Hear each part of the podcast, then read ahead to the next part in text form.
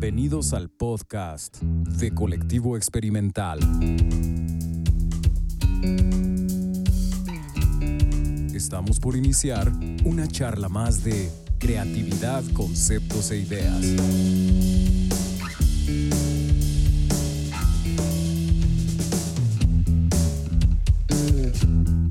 Comenzamos. Hola, ¿qué tal? Bienvenidos de vuelta. Estamos en el episodio número 4. Esta sería la segunda parte de la entrevista con Jorge Sester. Eh, mi nombre es Luis Cárdenas. Me acompaña Jordano Pérez Castro.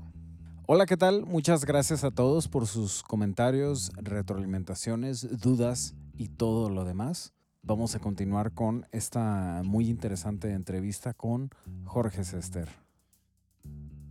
Yo digo que ahorita lo que comentaba Jorge de que la realidad nos rebasa también es muy interesante, ¿no? Porque realmente, digo, México en particular, me imagino que todos lados es burocrático, ¿no? Aquí para que una cosa suceda tiene que dejar de suceder, ¿no? Entonces, este, creo que ahí también ah, lanzo otra pregunta, a ver qué, qué opinas. ¿Tú crees entonces que si la, la realidad nos rebasa y es un hecho, ¿crees que la planeación de las cosas a nivel docencia o educación siga siendo una vía? O sea, que pontemos un escenario utópico, a lo mejor sería, por ejemplo, llegar y platicar de lo que está pasando el día de hoy. Entonces yo no tengo un plan de estudio, simplemente, o, siem- o yo soy un maestro que lleva dándolo 15 años, con la experiencia necesaria para poder ni siquiera leer el texto y sabérmelo de memoria, pero pues puedo dominar el tema con lo que está sucediendo, ¿no? ¿Qué tan factible tú crees que pueda llegar un día, o que llegue un día en las escuelas donde nos sentemos y hablemos de lo que pasó hoy y con eso aprendamos? Eh, yo lo hago. Y yo, esa es, esa es mi, mi temática. Por eso a veces este, es muy desgastante. Porque traes el tema de, ah, no sé, los sindicatos en la, en la vida laboral de México. Y si tienes un chavo de 18, 19 años que nunca ha trabajado en su vida, Sí, sí. entonces el tema es aburrido, no le llama la atención, entonces tienes que ver lo que pasa en este momento, tratar de, de, de impactarlo. Sí es posible, pero te cuesta muchísimo trabajo. ¿Y dónde empieza esto? Pues conociendo a quien tienes enfrente. Si no conoces a tu alumno, no les gusta mucho que, que les digamos cliente, este, si no conoces a tu alumno, si no conoces de dónde viene, este, qué opina de ciertos temas, difícilmente lo que le digas o lo que, le, lo que trates de impartirle le va, le va a impactar. Eh, por eso me cuesta muchísimo trabajo a mí la educación en línea, muchísimo. Porque tengo un salón de treinta y tantos ahí en pantalla y no, a la mayoría no veo sus expresiones, Ya. no veo, y eso me cuesta a mí muchísimo trabajo si lo que estoy impartiendo realmente se, se, se lo mueve a él, porque el ser humano, el 80% de su comunicación es no verbal. Claro. Entonces, si no lo estoy viendo, que lo que estoy, lo que estoy este, mostrando le impacta, me cuesta muchísimo trabajo. Sí es factible, pero otra vez depende de ti en este momento. Ya. Está pasando esto de la pandemia.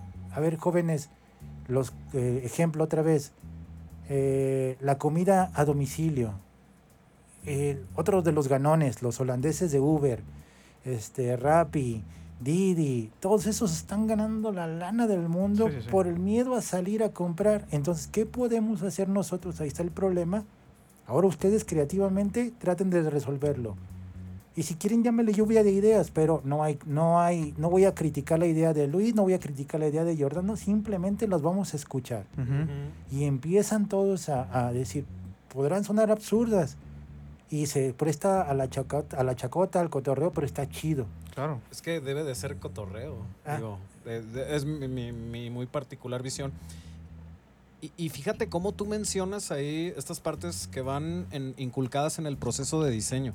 O sea, es, eh, oye, ¿cómo le doy este mensaje a los maestros de que no va a haber peda de el Día de la Madre, peda del Día del Maestro?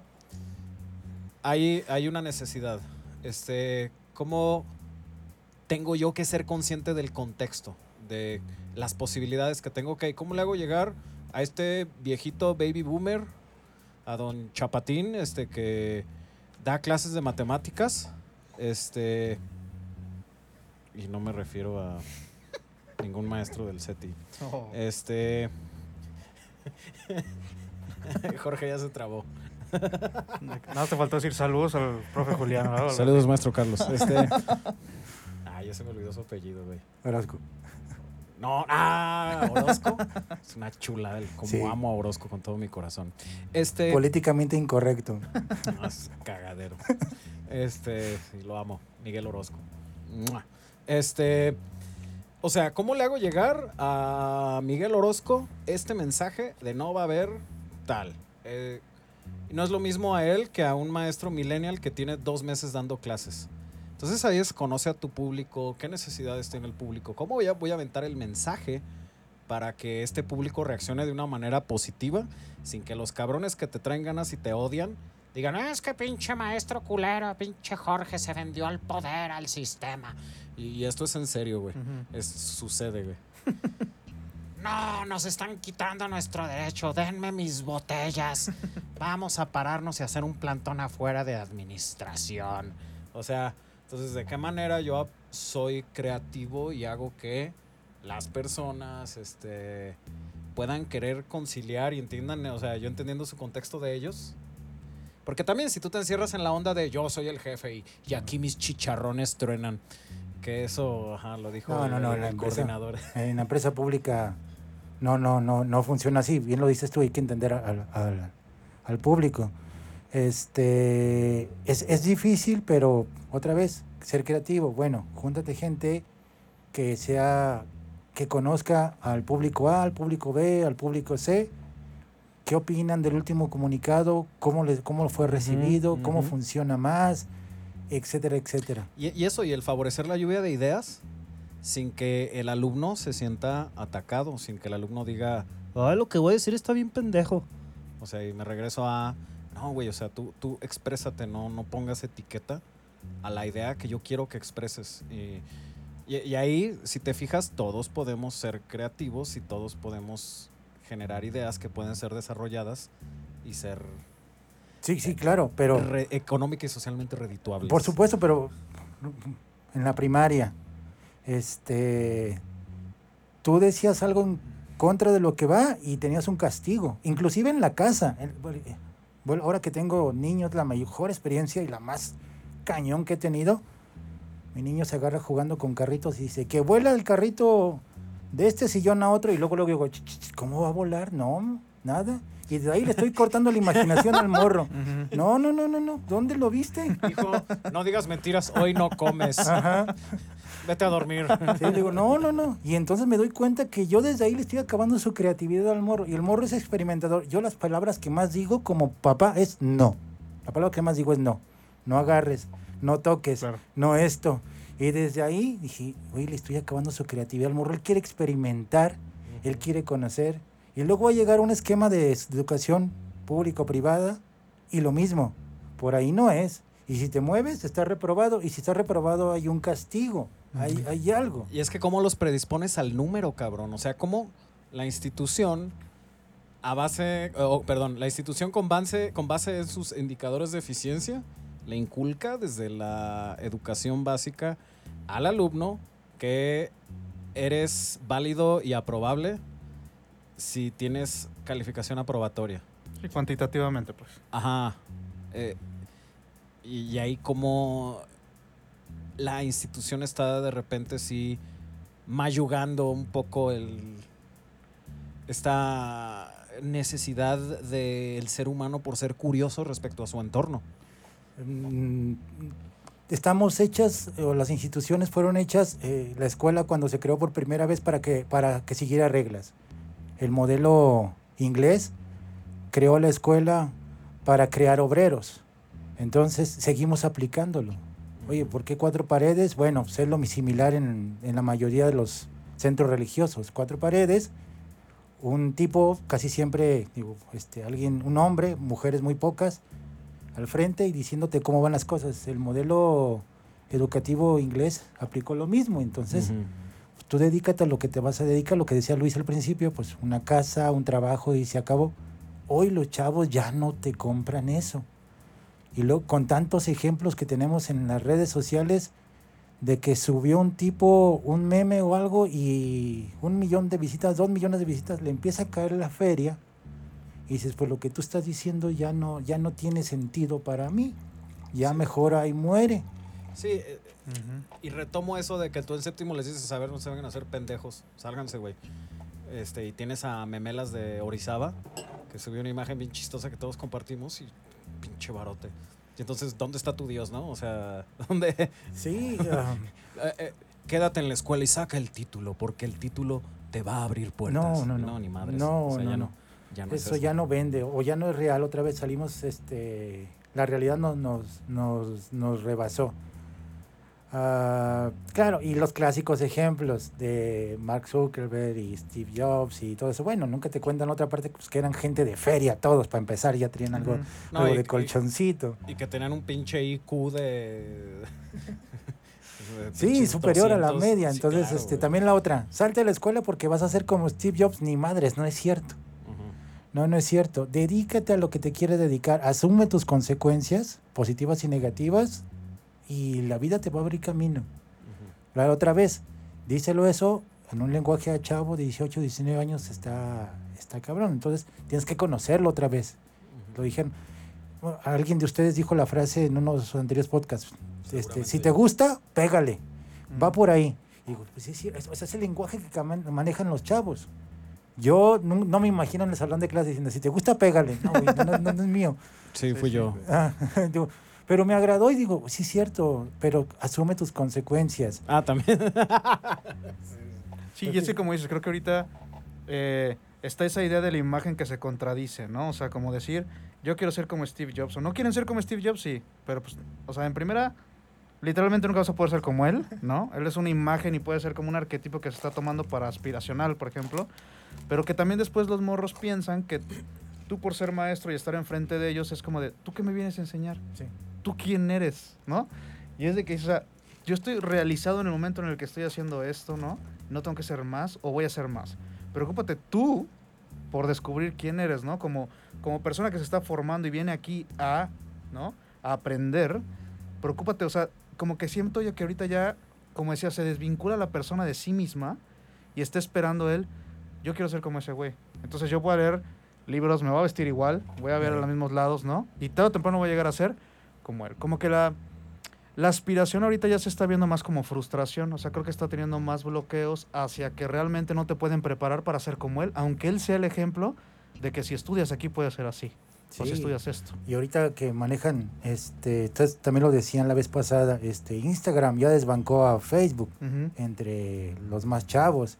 Y luego TikTok este, está desba- desbancando a Instagram. Y ahorita veo que hay muchísimos, am, no sé cómo llamarles a ese, eh, yo soy de, yo hablo de profesiones, a, a seres humanos que, bueno, coaches, sí, creo que es así.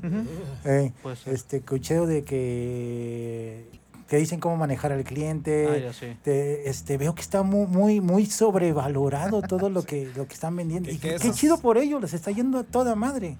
Pero son pinches maruchans, eso de los coaches. Ay, Pero es que si te fijas que ahorita lo que está haciendo es que se arman, o sea, te arman, se arman cosas que eh, por lo mismo que la realidad nos está rebasando al- a nivel de lo que estamos eh, aprendiendo, lo que nos están enseñando, se abren huecos, ¿no? Entonces, la gente que es perspicaz empieza y dice, hay un hueco ahí, ¿no? ¿Cómo se puede? hacer? No, pues un- soy coach y voy a llenar tu hueco emocional, ¿no? Ah. Porque generalmente ellos se van por ese lado.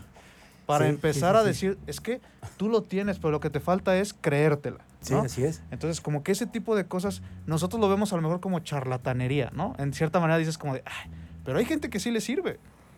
O sea, realmente hay gente que lo toma y después de ahí sí le va muy bien, ¿no? O, o necesitaba realmente eso. Entonces, es lo que yo creo, como que son esos huecos que no te dispones a llenar tú mismo. O sea, no te descubres y no es como de, nunca me lo enseñaron. Sí, es correcto. Fíjate. Sí.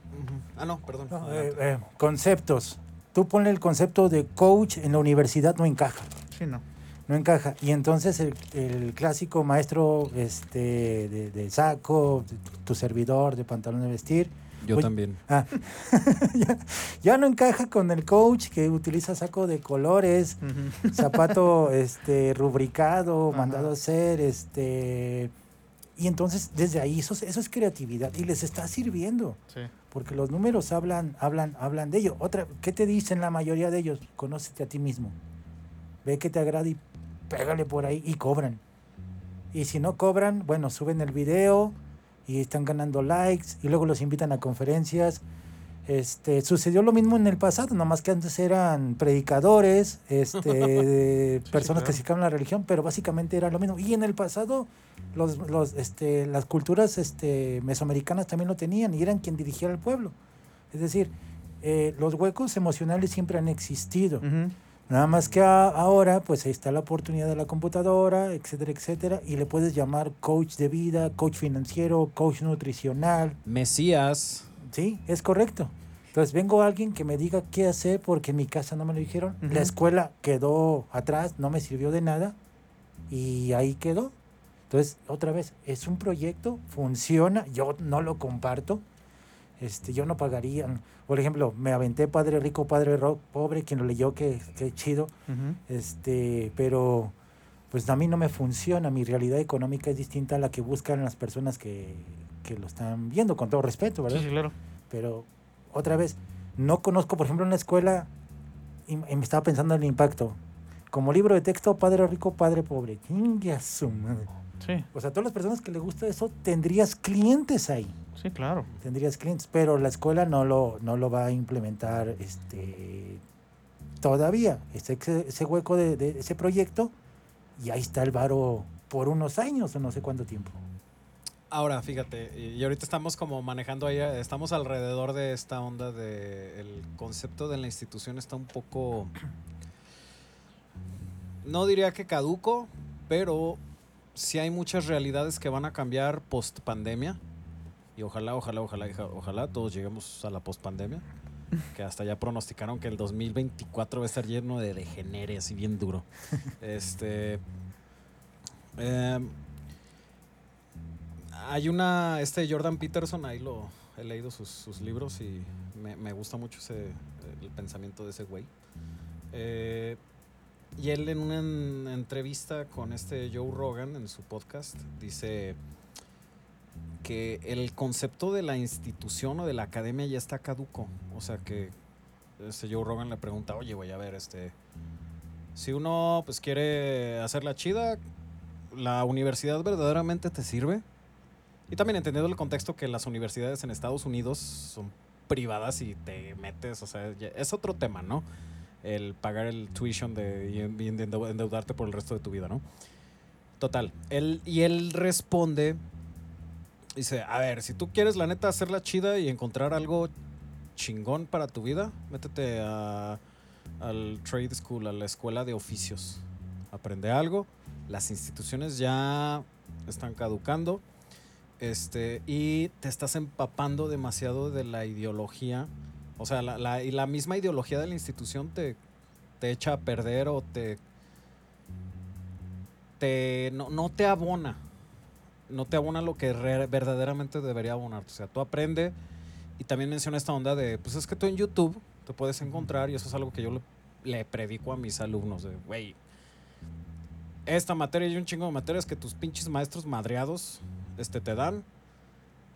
Tú, si te pones trucha, este, lo encuentras todo en YouTube y lo haces muchísimo mejor que lo que tal vez te podrían enseñar. Las bibliografías de los planes de estudios, internet, ahí está, bájate los pinches PDFs, lee directamente el libro y el libro te va a enseñar mejor que un maestro que tal vez está bien madreado, que te intenta enseñar lo que él entiende desde su muy subjetiva perspectiva de ese tema que viene en ese libro. Este, entonces en ese sentido ahí eh, le pregunto al George que pues como yo depende de una institución que pues te da el pinche dinero para que no te mueras de hambre, cabrón. Eh, ¿Qué retos hay aparte, o sea, qué retos hay o qué retos tienen las instituciones y uno como maestro para ofrecer a los alumnos una formación bien chingona desde la institución? Considerando que ahorita lo único que te dan la madre y por lo que tal vez a huevo te metes a la universidad es que te dan el título, la acreditación. Estoy de acuerdo, sí. ¿Qué reto tiene la institución y tiene el docente para que pues YouTube no te den la madre en 10 años? Yo creo que va a ser antes. En 10 Yo- meses. Yo creo que cuando la las empresas este, privadas decidan, porque yo creo que va a ser por ahí, Así de chingate estos tutoriales ajá, y ya, y ya, güey. así es. Yo creo que Y cuando la empresa, examen. así es. Entonces, eh, va por ahí. eh, este maestro que enseña matemáticas en YouTube, ah, Miguel Orozco. no, no, Juan, un mexicano. Guadalupe Velázquez. No, no, tampoco. Un maestro, Juan, este, tiene dos millones de, de visitas por... Sí, es, o está este. A mí me tiran un chingo de mierda por mis videos de geometría. De Julio Profe. Ah, ese, ese señor, ese señor. No, es español ese güey. Ah, perdón, ese señor. A mí me atacan mucho. Es, este, cuando las empresas decidan, nos vamos por eso, nosotros ya, adiós. Se acabó. Cuando la No tiene empresa lo sentido. decida. Sí, simplemente No nosotros hoy, ¿quién, ¿quién nos está dando la herramienta? Y digo dando porque sí nos cobra, este, obtiene nuestros datos en la, en la educación pública. Este, Zoom, eh, Google, Teams. ajá, eh, Teams. Esas tres empresas, es que es gratuito, güey. Ahí está, no te voy a cobrar. Pero ya tienen cautivos a toda la educación pública. Tienen tus datos, te están, ya, ya, si no te metías a, a- a- YouTube, si no, si no tenías cuenta de Gmail, ya la tienes.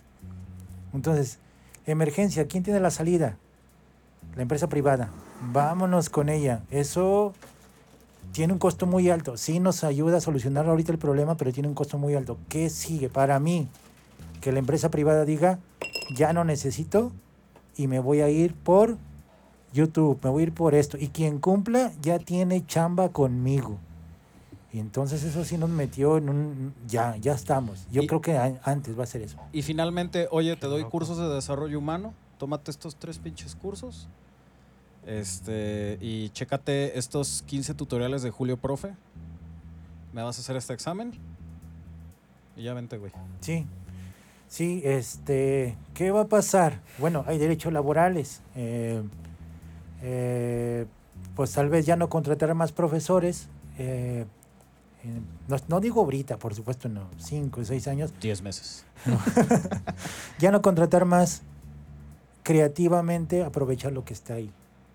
Sé, entonces- sé creativo y ahí está, cabrón. ¿Sí? Sé auto, sé autodidacta. Sí, sí, sí, sí. Entonces, para mí va para allá. ¿Qué va a pasar también?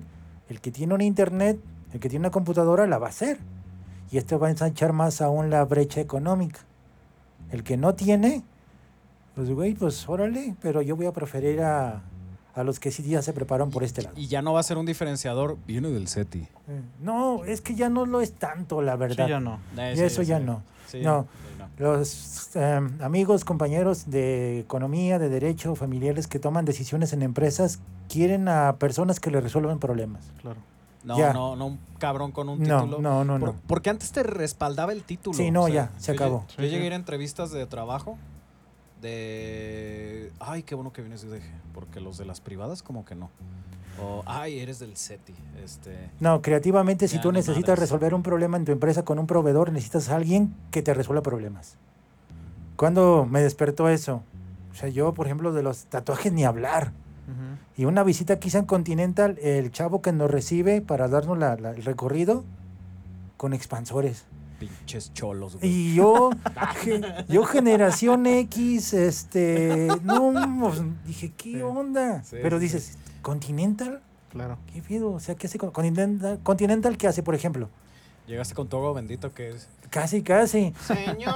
Y yo diciendo a mis alumnos, mirado a los 2006, 2007. Este, Esto no sucedería. su pelo recortado, este, y ahí se me cayó, se me acabó, se me acabó mi mundo. Continental, ¿qué hace ahorita? Este, por ejemplo, les tienen que ser creativos a huevos sus empleados. Tienes que presentar una idea, no recuerdo si cada seis meses o cada trimestre, presenta una idea. Y ya lo mandan a un comité, y si el comité decide, sigue avanzando la idea, ahí te van mil dólares. Y la idea, si se llega a patentar, se patenta en Alemania, no en México. Este, y te llega otro billete.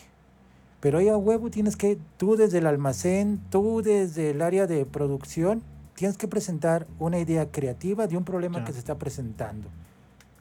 Entonces dices, o sea, la empresa misma ya está orillando esto. La educación pública nos estamos quedando cortos. ¿Qué hacemos hasta ahorita? compramos soluciones y las implementamos. Y, y es que aquí, por ejemplo, lo que Ya. Luis y yo abogamos con nuestra ideología de lo que es la creatividad es ampliar canales de percepción en un en el entorno. Es digo, está muy muy muy reducido. Luis, corrígeme por favor si me equivoco. Te amo, perdón. este pero es eso, o sea, el hasta qué punto antes era al revés, ¿no? El entra tú aquí en mi contexto y resuélvelo como yo quiero, como debe ser. Y ahorita ya no, güey. O sea, ya viene una pinche fuerza y, y- y la pandemia lo aceleró, pero cabrón. O sea, este no, güey, es así. Este, yo te lo estoy diciendo desde otra manera, estoy pensando afuera de la caja y no mames, sí funciona. Entonces, ajá, en el momento en el que las industrias... Qué miedo, yo, yo no lo había pensado así. Y es que, como tú mencionabas, Jorge, antes casi casi la industria ponía las escuelas para que estudiaran ¿no? y de ahí sacar obreros. Y luego creo que fue pasando, crecieron, ya se empezó a diversificar. Y ahorita que mencionaste, se me hizo muy interesante esto que dijiste de que les, o sea, las instituciones lo que hacen son comprar soluciones, ¿no? O sea, sigue el esquema de, ah, tienes una escuela, de esto te dedicas, ah, mira, tenemos este paquete con esto, a ver, ¿cuál es tu problema, no? La cajita feliz, el paquete 8, entonces tú decides, ¿sabes qué? Pues tengo, están desertando al último semestre. Ah, mira, pues yo creo que puedes hacer esto y esto y esto. Ahí te veo un plan de recuperación de, ¿no? de, de aspirantes o lo que sea. Entonces creo que eso es lo que está empezando, como dices tú. Creo que es muy acertado el hecho de que tenemos que darnos cuenta, o sea, si vale la pena salvar lo que nos queda de instituciones o cambiar o personalmente, porque como decimos, estamos viendo mucho el lado humano, eso sí, o sea, es una fuente de empleo, ¿no? Que, que hay maestros, muchísimo, es una fuente de empleo grandísima y importante, a mi parecer también. Entonces, de ahí que es, o sea, la institución, ¿tú crees que eh, respalde realmente como esta idea de salvar la educación? Está viendo, en tu punto de vista, como, digo, tú ya lo notas, el hecho de que, bueno, esto está peligroso y puede pasar, pero a mi punto de vista yo creo que va a llegar un momento de sálvense quien pueda, ¿no? O sea, porque, o sea, personalmente como docente, digo. Sí, yo, yo coincido también eso. Eh, en esta pandemia que no sé manejar, claro, no sé manejar mi, este, eh, el de Microsoft. Pues los primeros le empezamos a pegar, bueno, ya tengo tiempo utilizando mis compañeros que no lo manejaban y que quisieron manejarlo, ellos solos se metieron. Y después la CEP nos brindó cursos de, de capacitación, eh, pero el recurso en, el- en- en- en el gobierno es limitado y las necesidades son infinitas. Claro. Entonces, ¿a qué le vas a dedicar? ¿A, a salvar un modelo que ya no te da resultados? ¿Ya no te genera la riqueza nacional? Y no solamente hablando de lana, sino de seguridad en la calle, de, de- de familias este, que no se madrían tanto, eh, todo eso, ¿le vas a seguir apostando a eso que no ha dado resultados? Porque, pues como país no ha dado resultado, neta, si hubiera dado resultado, pues no estábamos pasando lo que estamos pasando, o vas a cambiarlo. Pero está muy, muy, muy cabrón. ¿Quién lo hizo? Los coreanos en los ochentas. Por ejemplo, ahorita si ustedes se quieren ir a Corea, no pueden pasar más de cuatro o cinco años en Corea, tienen que regresar a su país.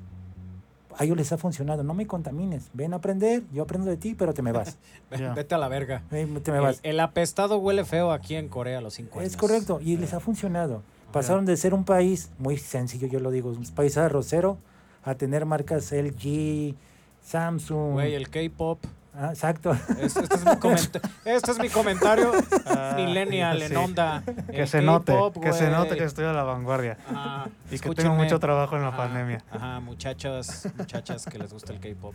Muchachos, estoy en onda. E- e- Eso es, o Pero sea. sí, güey, la banda está bien tramada con él, pero sí. No, no, no, está, está, está muy cabrón. Yo creo que va a ser sálvese quien pueda.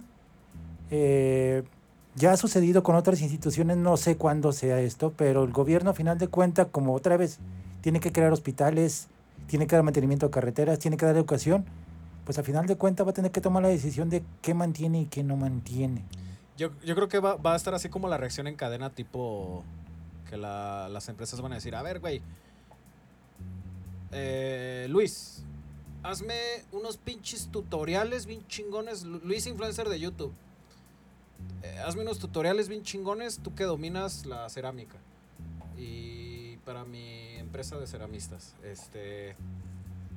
Y te doy X varo porque tú los prepares en persona. Y ya. Y ahí, o sea, van a tomar, yo creo que van a tomar por ahí tal vez esa decisión o algo parecido. Y de repente el gobierno va a empezar a decir, oh, y van a copiar el modelo que necesitan las empresas. No, y es que, es que como dices, lo- los esquemas ya son, o sea, son muy sistematizados, no, no cambian. Las personas son, antes que hablamos hace rato también, ¿no? Del amor por la marca y que estabas en una empresa y que hay personas que llevan 40 años trabajando aquí. Ahorita, ¿quién?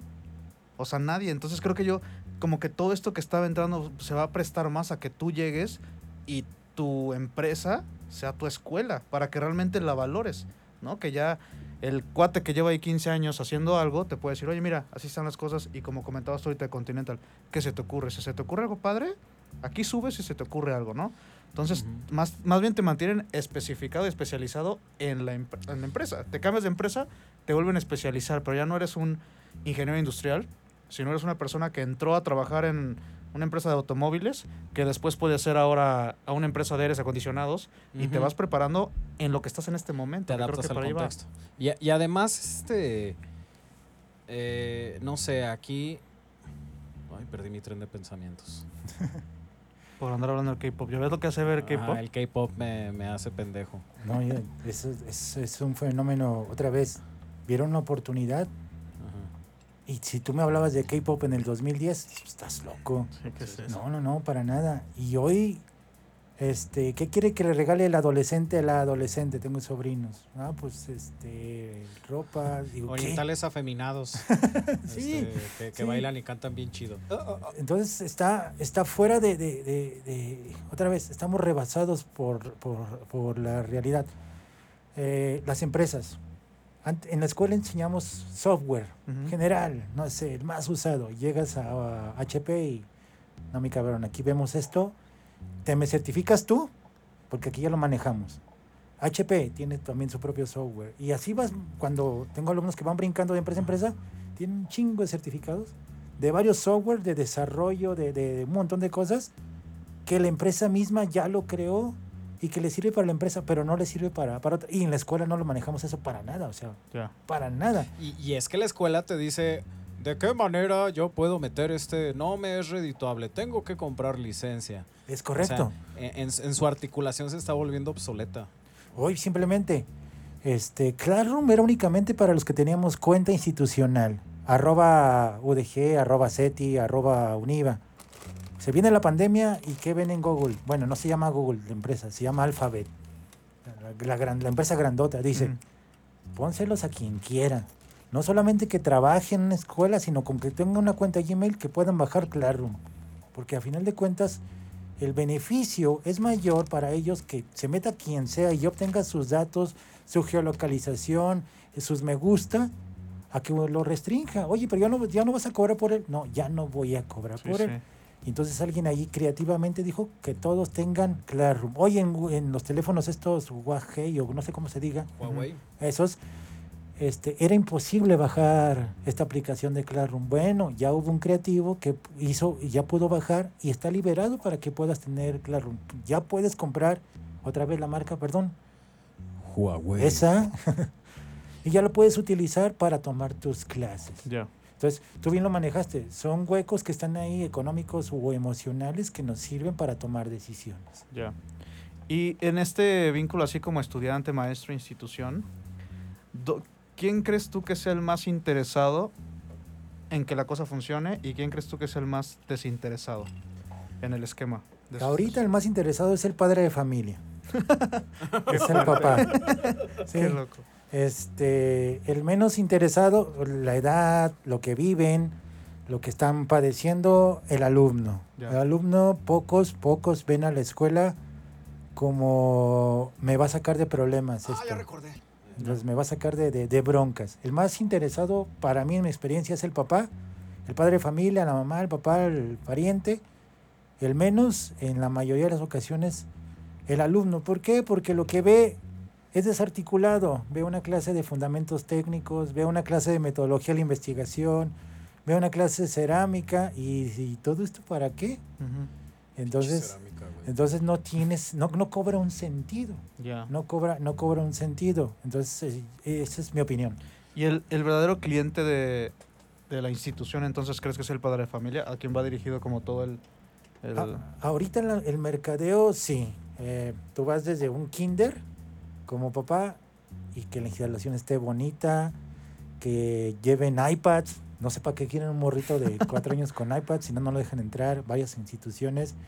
Entonces el papá lo que revisa es eso. No que el morrito esté a gusto. ya. No que el morrito este Porque el morrito del papá le dice, no, cabrón, vienes a aprender. Sí, así es. Entonces, no, no, no, eh. no, no, madre. Sí, sí, sí. Lo que tú sientas. Entonces, este, en este momento, primaria, secundaria, inclusive cuando hacemos las encuestas en las escuelas, ¿por qué entraste aquí? La- el 80-90% por recomendación de un pariente, por este, porque mi papá, mi mamá quiso. Muy poquito que el alumno haya optado. Y si está ahí, y neta que fui yo y escogí la carrera de construcción, no me latió primero, segundo semestre, no, este, lo ven como un fracaso salirse. Ya. Y el fracaso, la mayoría de los países latino- latinoamericanos está catalogado como, pues te fue mal y estás bien, güey. Sí. Entonces no te permito que fracases. Entonces ese es otro. El- la creatividad la mayoría de las veces nos lleva al fracaso. Porque vas picando, vas picando y te equivocas y te equivocas y la solución va a ser al último.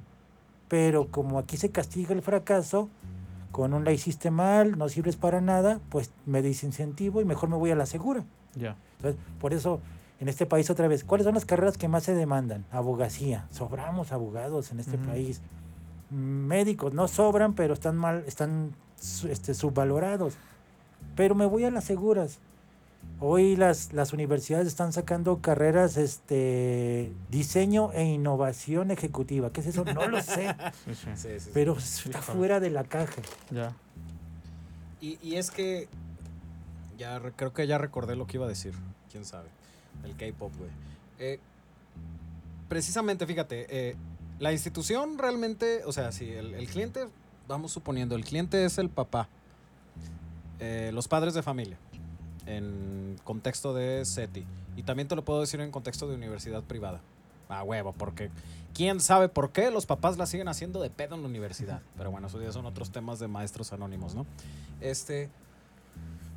Pero realmente el conte eh, o sea, la, institución te pone el aula, te pone el contexto para que el maestro entre en contacto con el alumno para que suceda este proceso de aprendizaje y de acuerdo a lo que pues Luis y yo manejamos esta onda del fomentar la creatividad.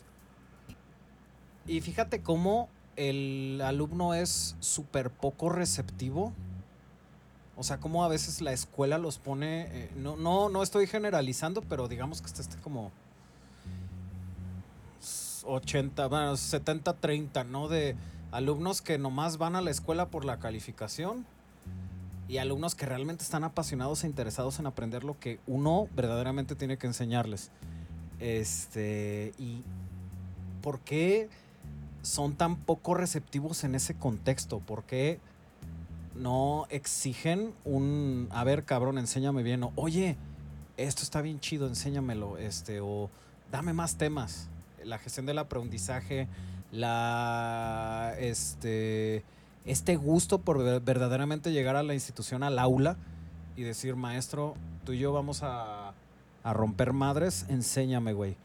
Eh, y como esto está cimentado desde la educación básica para que el alumno vaya a aburrirse, vaya a no ser estimulado, vaya a cumplir porque tiene que tener un 10, porque ese 10 le va a dar un título y ese promedio de 10 te va a ayudar a entrar a una buena universidad, porque ese es, ese es el credo desde que estábamos nosotros entrando a la universidad. Que me acuerdo bien cabrón cuando estaba en la prepa que llega la Orientadora vocacional. Esa, esa cabrona. Este llega, llega, esa persona, perdón. Este llega y. Muchachos, esta es una nueva etapa. ¿Cómo se llamaba? Lucy, Lucila, no me acuerdo. sí, me acuerdo bien cañón. Para especificar. Ajá, era Ajá. como una monjita. Nahua Garibaldi, generación 2000-2003. Este. Llega y. Muchachos, este es su primer día en una nueva etapa. Aprovechen. porque aquí están empezando a generar su promedio para los que quieran entrar a UDG. Porque luego nomás, este, pues ya, pues si uno se la pasa pedo y drogado y este, bueno, nomás pedo. No, no es cierto, yo nunca me drogo, no, mamá. Este, y proponen la, la- la institución a través de los maestros y las aulas esta, esta idea como bien marchita, bien de, güey, vengo a la escuela a aburrirme. O sea, es, es, es esa parte y... ¿Qué tiene que ver eso con el que el cliente sea el maestro y no el alumno? El que el alumno diga, no mames, yo quiero entrar aquí, papá. O sea, inscríbeme aquí porque aquí es donde quiero aprender, porque aquí es donde quiero dedicarme a lo que me apasiona y amo en la vida. O sea, esas, esa vuelta de tuerca que realmente no, no pasa. Es, es muy difícil. Otra vez, eh, los papás conocen a sus hijos, saben lo que les gusta, saben lo que ven. Entonces, eh, una de las niñeras más eficientes ahorita son las tabletas o los videojuegos. No tengo tiempo y ahí dejo a mi hijo y entonces no lo conozco. Entonces no sé lo que le apasiona, no sé lo que le disgusta, no conozco a sus amigos. Y pues yo me conozco a mí y creo que lo mejor para Luis es este camino. Pero pues realmente a lo mejor Luis nunca este, experimentó eh, lo que es la música, eh, lo que es este, las matemáticas y yo a fuerza lo quiero meter a abogacía porque yo soy abogado y ahí tiene que estar. Entonces, no todos los papás, pero muchos lo que hacen es, pues como yo no pude, pues ahora en, en Luis mi hijo o en Jordano mi hijo, pues ellos que, que lo puedan. Es muy difícil otra vez porque la mayoría de los papás lo hacen esto de llevar a tu hijo a X o Y. Yo lo considero que es por amor. Es una expresión, es, a veces dices, que qué jodido amar, amor. Bueno, pues el papá lo hace. Un papá castiga a un hijo o no lo castiga o lo mete a estudiar o no lo mete a estudiar porque considera que es amor lo que significa el amor. Dice, es que yo lo amo, no lo expreso, pero creo que es lo mejor para, para X o Y. Si no conoces a tu hijo, pues entonces lo, vas a hacer de él lo que tú quieras hacer y no lo que él quiere hacer, el morro.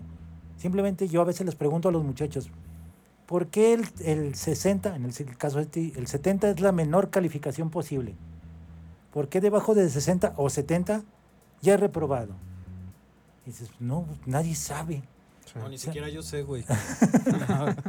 Entonces dices, ¿cómo que del, cómo del 60 o del 70? No, yo tampoco sé. ¿Estás bien? Y abajo estás mal. Sí, sí, claro. Entonces dices, desde ahí, y ponlos a pensar, y dices, güey, entonces no está mal él, ni estoy mal yo, simplemente el modelo, pues así dice, y te tocó jugar con eso.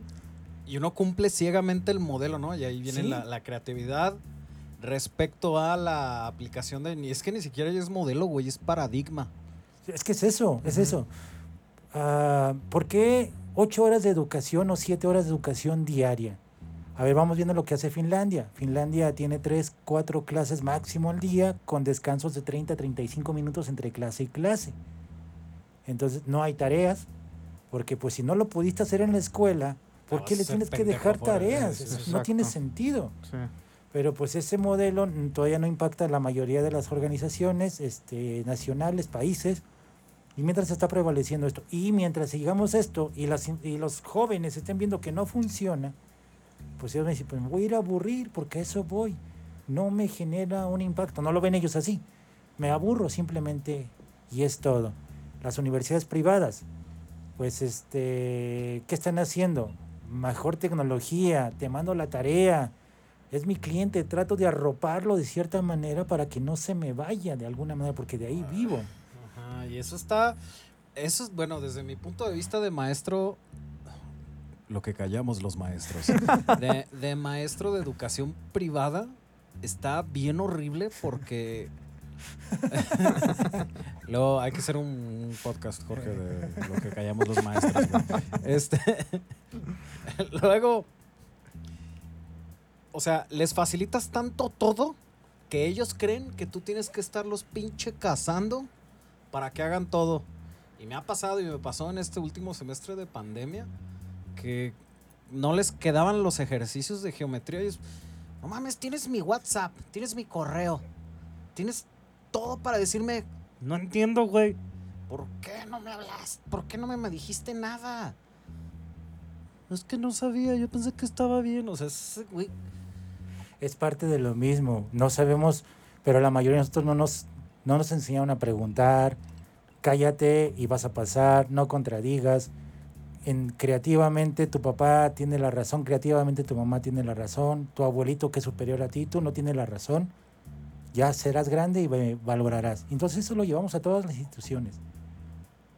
Las empresas exitosas económicamente le dan el poder al cliente de que él arme el producto cuando lo quiere, cómo lo quiere. Entonces tú pides una pizza o algo, que no me le agreguen mayonesa. No quiero cubiertos porque soy este eh, eh, ecologista, verde, etcétera, etcétera. Te preguntan. Ah, qui- quiero limpiarme con la caja, ¿no? Ajá, entonces, Con la caja ecológica. entonces ahora las, las empresas ya vieron que pregúntale a tu cliente, al ser humano, qué es lo que quiere y no se lo impongas, porque ya hay tanta variedad, hay tanta creatividad que él se va a ir con quien le dé la oportunidad de pedir el producto cuando él quiere, como él quiere, que es un costo altísimo, ¿eh? Claro. Es un costo altísimo. ¿Qué va a pasar? Pues que las empresas que no lo hacen, pues adiós, se van a, van a terminar cerrando porque quienes van a empezar a tener la lana son los millennials o centennials, van a tener poder de decisión y aquellas empresas que no reúnen ese requisito, adiós. Por ejemplo, esto de que haz tu súper desde el celular.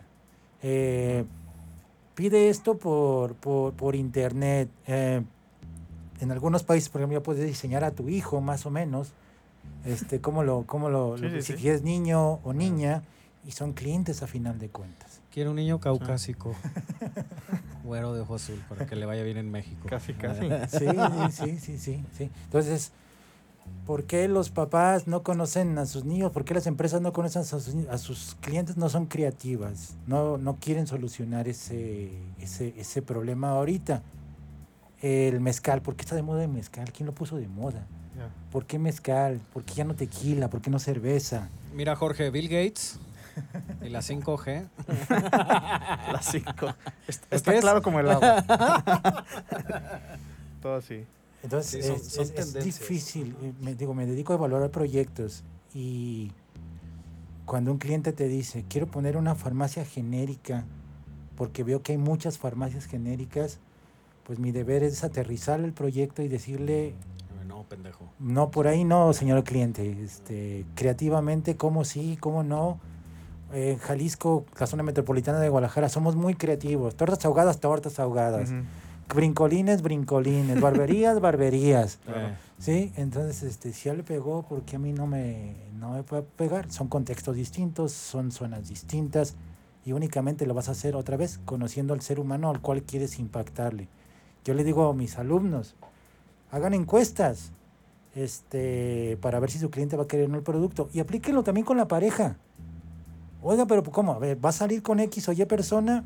Hazle un cuestionario. ¿Te gusta el cine? No. ¿Te gusta el fútbol? No. Y así le dice, oiga, pero eso le quita el sentime- sentimentalismo, el romanticismo.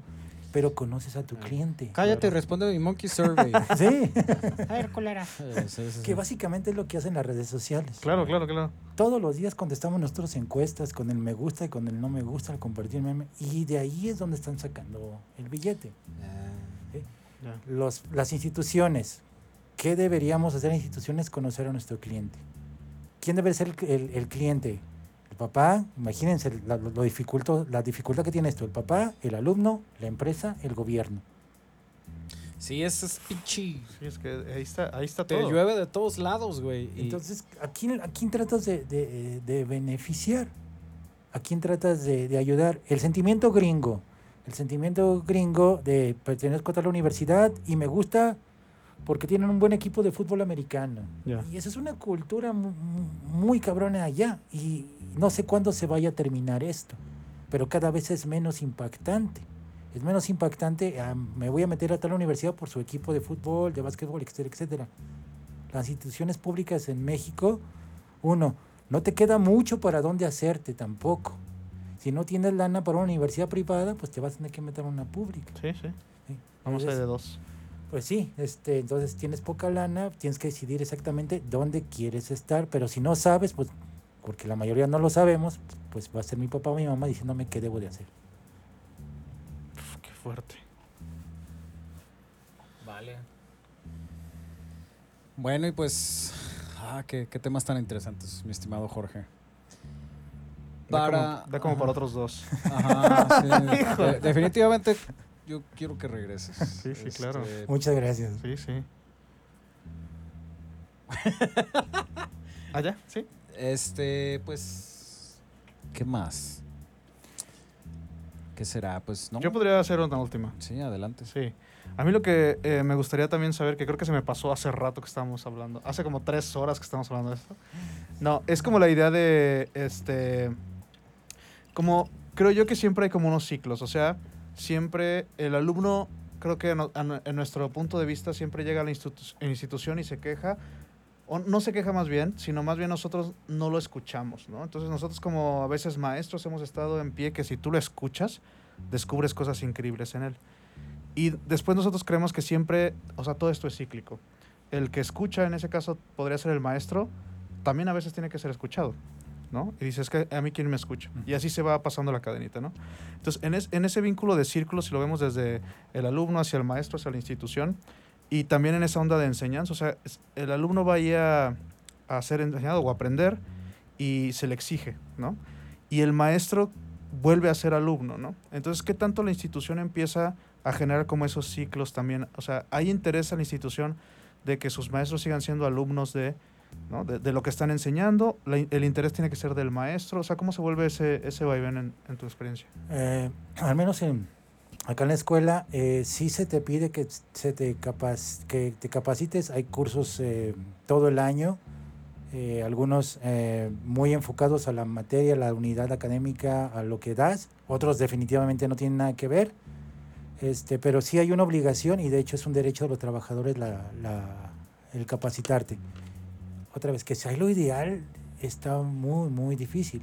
Al inicio de pandemia lo ideal es que tú supieras de diseño instruccional, de hablar en público, de iluminación, de edición de video, y neta no, no, no lo tienes, ni, va, ni existe en alguna institución pública mm, de media, este, medio presupuesto, no una UNAM, por supuesto. Simplemente UDG tiene una universidad virtual, tiene una rectoría, tiene un rector de una universidad virtual, tiene una coordinación virtual, o sea, tiene un monstruo UDG para todos sus cursos este, en línea. La pandemia nos llevó a muchas universidades a meternos de alguna manera en esto. Sí es una obligación, sí lo hacen las instituciones, pero no ha dado resultado. ¿Cómo digo que no ha dado resultado? Otra vez, porque la mayoría, por desgracia, de nuestro producto terminado, el alumno, de lo que le damos en clase, de lo que impartimos en clase, poco da hacia afuera. Y eso es eh, un uso ineficiente de los recursos. Si yo voy a ejercer 400 millones de pesos al año en una institución pública, pues espero que sean bien aprovechados por quien está ahí tomando clase. Pero si de lo que le damos está utilizando un 20, 25%, pues tengo que replantear hacia adentro qué estoy haciendo mal. Ah, en el sector salud, por ejemplo, creativamente, tú no puedes ir al IMSS, yo no, porque no eres, no tienes, no eres afiliado al IMSS, este, no derechohabiente, yo soy, este, tú eres de ISTE, yo soy de, de, de IMSS. Chivas no- América. Ajá, no podemos este, ir uno y otro a otra institución porque no perteneces. Y construye otro hospital porque no hay capacidad. Oye, pero en, en un hospital de la, del IMSS, en la tarde sí hay lugares vacíos. Pues vete para allá. Oye, no construyas otro CETI. ¿Qué crees? Que hay un CBETIS, un CECATIS que en la tarde no tiene, en la tarde no tiene clase. Claro. Utilízalo, eficienta recursos. Sí, la movilidad, ¿no? Es correcto. Y eso es en, en pequeñito, en pequeñito. Ahora trata de que un alumno de la institución se vaya al exterior. O al contrario, recibe un alumno de CONALEP, de UDG SETI. Es, si se puede, es casi imposible. Oye, pero pues no vieron más o menos lo mismo, matemáticas, química, física, sí, pero que me haga un examen. Oye, pero ya no pasó ahí, está su boleta, que ya pasó. Pero pues en este momento es muy difícil y estás haciendo uso de recursos ineficiente, eh, un ineficiente uso de recursos. Sí, la institución sí busca que nos capacitemos, por desgracia, no, como tienes un ser humano, ¿qué le hace falta a Giordano? ¿Con ¿Qué completarías en este momento su ciclo para que esté frente a grupo? Pregúntale a Giordano, pregúntale a Jorge, pregúntale a Luis, pero como no lo hago y creo que todos están igual, pues les, eh, les aviento un curso de, de Adobe a todos, de, de, de diseño. Ya. Oye, pero yo no lo necesito, no me importa, pero es la lana que tengo y pues te toca meterte a eso. Entonces sí lo hacen, pero de manera ineficiente. Ya. Fíjate, me identifico mucho con. O sea, esto que estás mencionando de, a ver, es que escucha al maestro. Que ahorita, y sobre todo con la pandemia, al menos eh, desde el punto de vista de el maestro en universidad privada, todo se está como yendo hacia el otro lado. O sea, hacia. A ver, güey, no hay clases. Esto es lo que te damos y esto es lo que te asignamos. Cuando antes era un contexto de para asignar clases, o sea, para que te toquen horas maestro. En privada es te doy tres grupos y esto es el sueldo que te toca. Este, entonces se está yendo al revés, o sea, ya no están escuchando al maestro, ya no están escuchando el contexto inmediato. Están este como que queriendo salvar lo poco que hay así como ah, con uñas que se entiende, ¿no? Porque también, pues estos cambios tienen que ser paulatinos, no pueden ser radicales, no puede ser de la noche a la mañana, "Ah, vamos a asignar recursos ahora de esta manera diferente. O sea, tiene que haber toda esta Sí, un proceso. articulación, todo este proceso. Eh, considerando esta parte, considerando el cómo uno se debe dirigir hacia los maestros y hacia los alumnos, etcétera, etcétera, etcétera. ¿Tú qué áreas de oportunidad ves en cuanto al rol de la institución respecto a alumnos y maestros? Híjole, es, es, eh, muy buena pregunta, pero pensando en tantos aspectos que puede pegar, primero el humano. Eh, hemos tenido bronca en las universidades de, de acoso, este, de acoso sexual, hemos tenido broncas de, de que la currícula no es la adecuada, hemos tenido broncas de que el alumno se va, hemos tenido broncas de que el profesor no gana lo suficiente. Es tanto lo que, lo que aborda esto y luego lo de la pandemia vino a tronar. Áreas de oportunidad. De entrada otra vez, escucha a tu cliente. Ve lo que te dicen redes sociales. Cuando empezamos la pandemia, nosotros mandamos un comunicado a los trabajadores en varias líneas, una de ellas Facebook, donde les decíamos, vamos a suspender de este el 17 18 de marzo las clases. Y los alumnos entraban a nuestro Facebook y nos preguntaban y nosotros qué y nosotros qué y yo lo dirigía con la autoridad educativa. Entonces no sé cuántos mensajes tuve esa primera semana de, de, de marzo de pandemia del 16 17 18 de marzo de alumnos que no sabían qué iba a pasar que lo ideal era que la institución los escuchara viera qué está pasando le diera instrucciones La incertidumbre, ¿no? es correcto. Entonces, de entrada, conoce a tu cliente. ¿Tu cliente dónde está en este momento? ¿Está en Instagram? ¿Está en TikTok? ¿Está en Facebook? Así muy fácil. Esos son los canales. Necesitas una persona que te ayude a llegar el mensaje creativamente a todos ellos en tiempo y forma. Eh, otra área de, de oportunidad. Muy, muy fácil y muy sencillita. Eh, ¿Cuánto va a durar la pandemia? No lo sabemos. ¿Sabes cuántos alumnos tienen computadora en su casa? ¿Sabes qué calidad de internet tienen?